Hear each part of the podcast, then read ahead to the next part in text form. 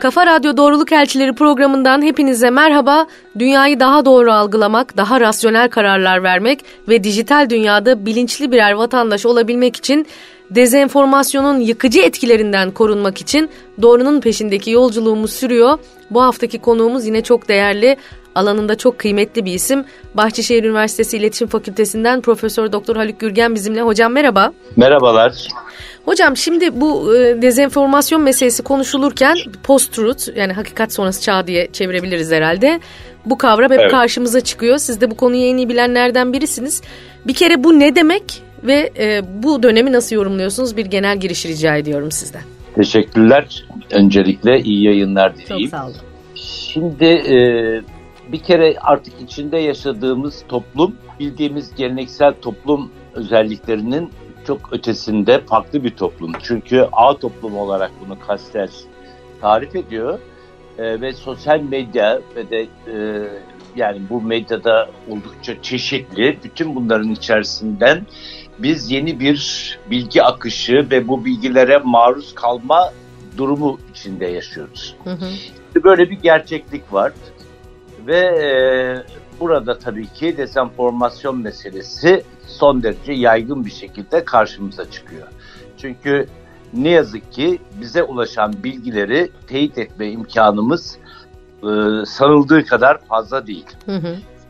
Bu noktada çok önemli. Şimdi bütün bu genel yapı içerisinde post-truth ya da hakikat sonrası dediğimiz şey aslında e, bilginin doğruluğunun kıymetinin kalmadığı bir dönemi bize anlatıyor. Hı hı.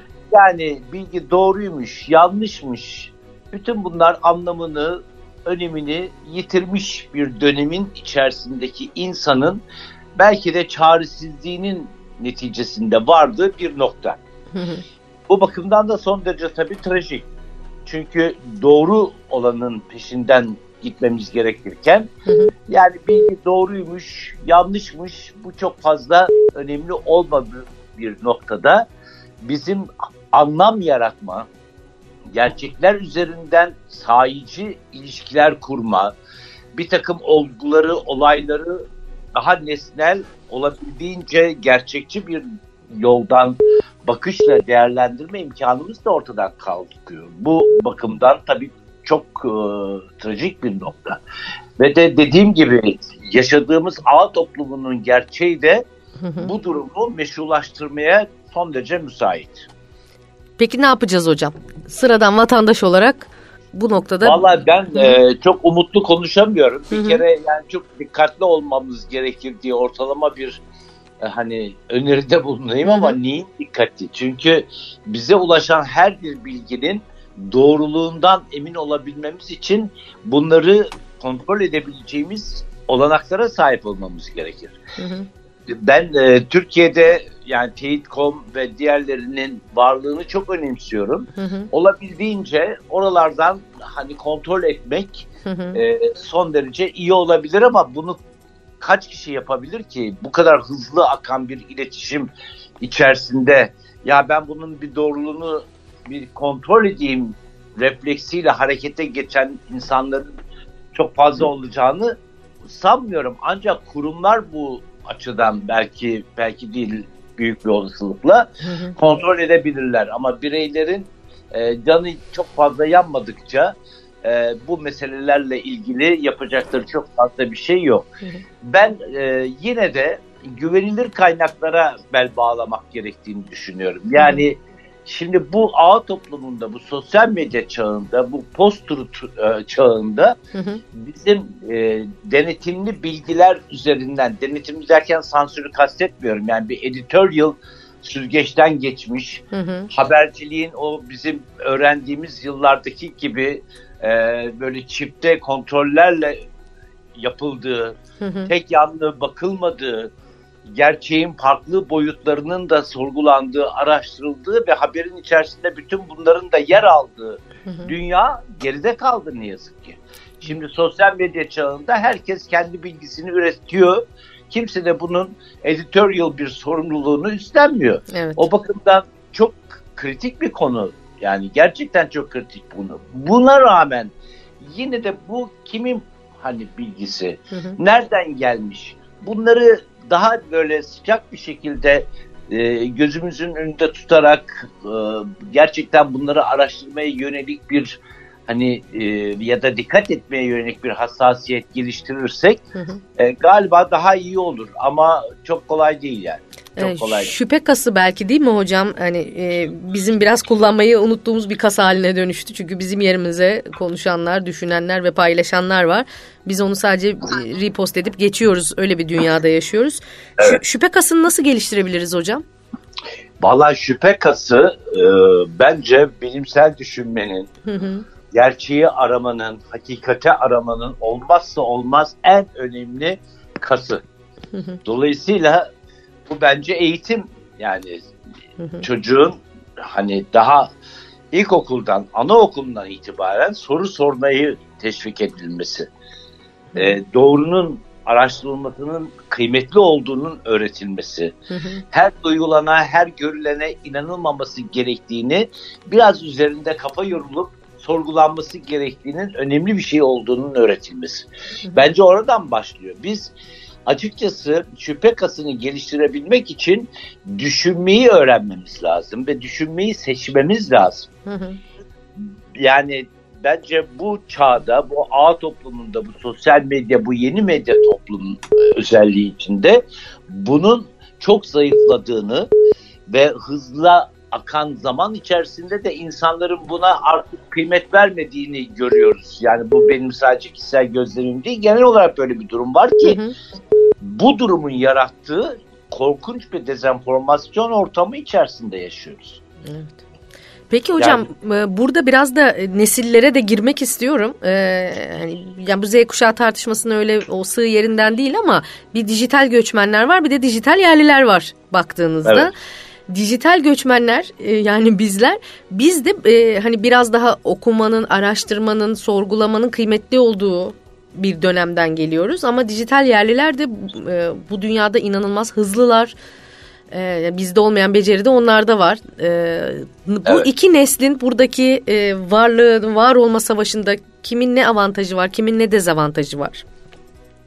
Vallahi yani dijital göçmenler çabalıyorlar açıkçası. Hı hı. Yetişemiyorlar. Ben öyle değerlendiriyorum. Hı hı. Çok e, karma karışık, kaotik bir ortam içerisinde doğruyu aramaya devam ediyorlar. Ama bu ortamın e, dünya dünyanın doğrusu çoklu bir doğru ve çoğu zaman da kimsenin pek umursamadığı bir şey. Hı hı. Önemli olan çıkarlara, amaçlara hizmet edecek bilginin kıymetli bir bilgi olarak kabulüne dair geliştirdiğimiz olumsuz bir durum. Yani benim şimdi amacım e, bir seçimi kaybetmek, pardon kazanmak ise hı hı. buna hizmet edecek her bilgi benim için önemli ve doğru. Hı hı. Ya da benim çıkarıma uygun olan her bilgi doğru ama hayat böyle değil. Yani gerçek böyle değil. Hakikati hı hı. buralardan çıkartarak var edemeyiz. Hı hı.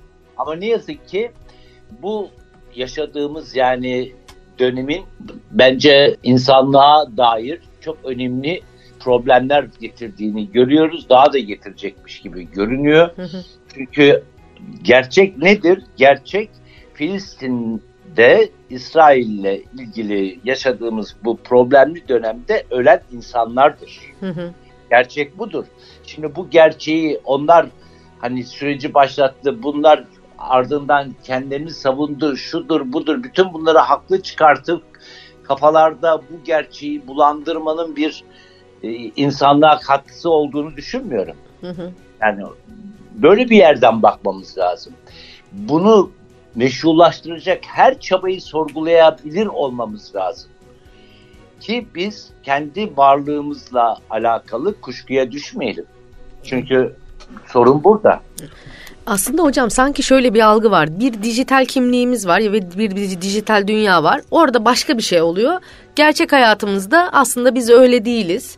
Ve burada gerçek hayatta başka şeyler oluyor gibi. Ama o dijital dünyadaki varoluş şeklimiz, tepkilerimizi gösterme şeklimiz, işte sorgulayıp sorgulamamamız aslında gerçek hayatı da galiba şekillendiriyor artık. Nasıl Hiç görüyorsunuz? Yani ne, neyi değiştiriyor? Yok. Sanal dünya gerçek hayatta neyi değiştiriyor bizle ilgili? E çünkü yani neticede sanal dünyada yaratılmış olan gerçeklik sizin reel dünyadaki gerçekliğinizin zeminini oluşturuyor. Hı. Bakışınızı değiştiriyor. Hı hı. Değerlendirme kriterlerinizin yerini oynatıyor. Hı hı. Şimdi dolayısıyla sizin sanal dünyadaki tasarımlar üzerinden bugünün gerçek dünyasını e, tayin etmek kolay bir şey değil ve de e, maalesef çok yıpratıcı ve de çok bambaşka bir gerçekliği üretmeye yardımcı olduğu için hı hı. miyopluk yaratıyor. En azından miyopluk yaratıyor. Ve işin içinden çıkamadığınız vakitte işte post-truth dediğimiz bir çağın insanı olarak umursamamaya başlıyorsunuz. Pasifize edilmiş oluyorsunuz. Bu pasifize edilme hali bence demokrasinin en büyük tehdidi. Çünkü pasifize edilmiş kitlelerin demokratik hak ve e, taleplerini dile getirmelerinin de bir karşılığı olmuyor. Hı hı. Ve bu konuda bir sürdürülebilir, bilinçli bir süreç de yaşanamadığı için hı hı. E, popülerleştirilmiş mesajlar üzerinden, yaygınlaştırılmış, popülerleştirilmiş, gündeme taşınmış mesajlar üzerinden siz pozisyon almaya çalışıyorsunuz. Hı hı. Ama aldığınız pozisyonun kökleri yok. Evet. Zaten hani demokrasiyi de sadece oy vermeye indirgemek, yani dijital dünyada da varlığımızı sadece bir konuyla ilgili e, klavyeden bir şey yazıp göndererek içimizi rahatlatmak seviyesine indirdiğimizde dünyanın gidişatı evet. iyi olmayacak gibi duruyor herhalde. Yani zaten çok açık değil mi? Yani şimdi herkesin e, savaşa karşı çıkması gerekmez mi? Evet. Masum çocukların, kadınların, insanların öldürülmesinin hangi meşru, anlaşılır, inandırıcı bir açıklaması olabilir ki? Topyekün genel anlamda.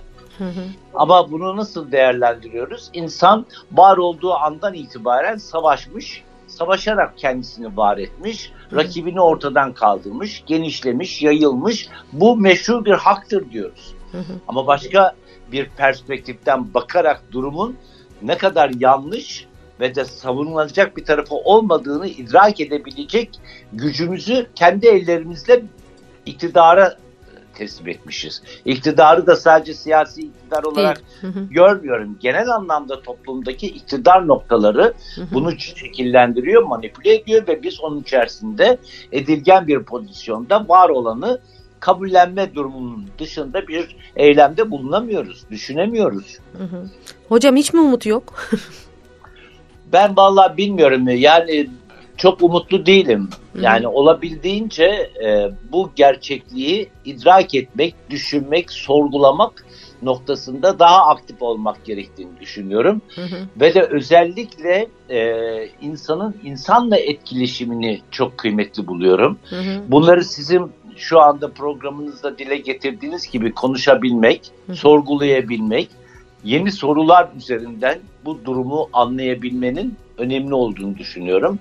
Ve kendi pozisyonumuzu daha güvenli bir alan içerisinde inşa etmenin yolunu da bir şekilde bulabileceğimizi varsayıyorum ama yani sizin elinizdeki güçlerle bu teknolojinin, bu e, dünyanın imkanları arasında çok büyük bir açık var.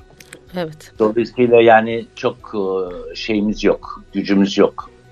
Çok teşekkür ediyorum hocam. Ee, o soruları sormakla başlayabiliriz bugün itibariyle. O soruları evet. sormaya başlamanın bile çok şeyi değiştireceğine inanmaktan çok. başka da bir umudumuz yok insanlığa ve dünyaya dair. Çok teşekkür ediyorum. Ağzınıza sağlık ben hocam. Ben çok teşekkür ederim. Sağ olun. İyi yayınlar diliyorum. Çok teşekkürler. Avrupa Birliği tarafından finanse edilen bu programın içeriği tamamen yapımcının sorumluluğundadır ve Avrupa Birliği'nin görüşlerini yansıtmayabilir. Haftaya dezenformasyonla mücadelemizde kaldığımız yerden yeni bir uzmanla karşınızda olacağız. Görüşmek üzere.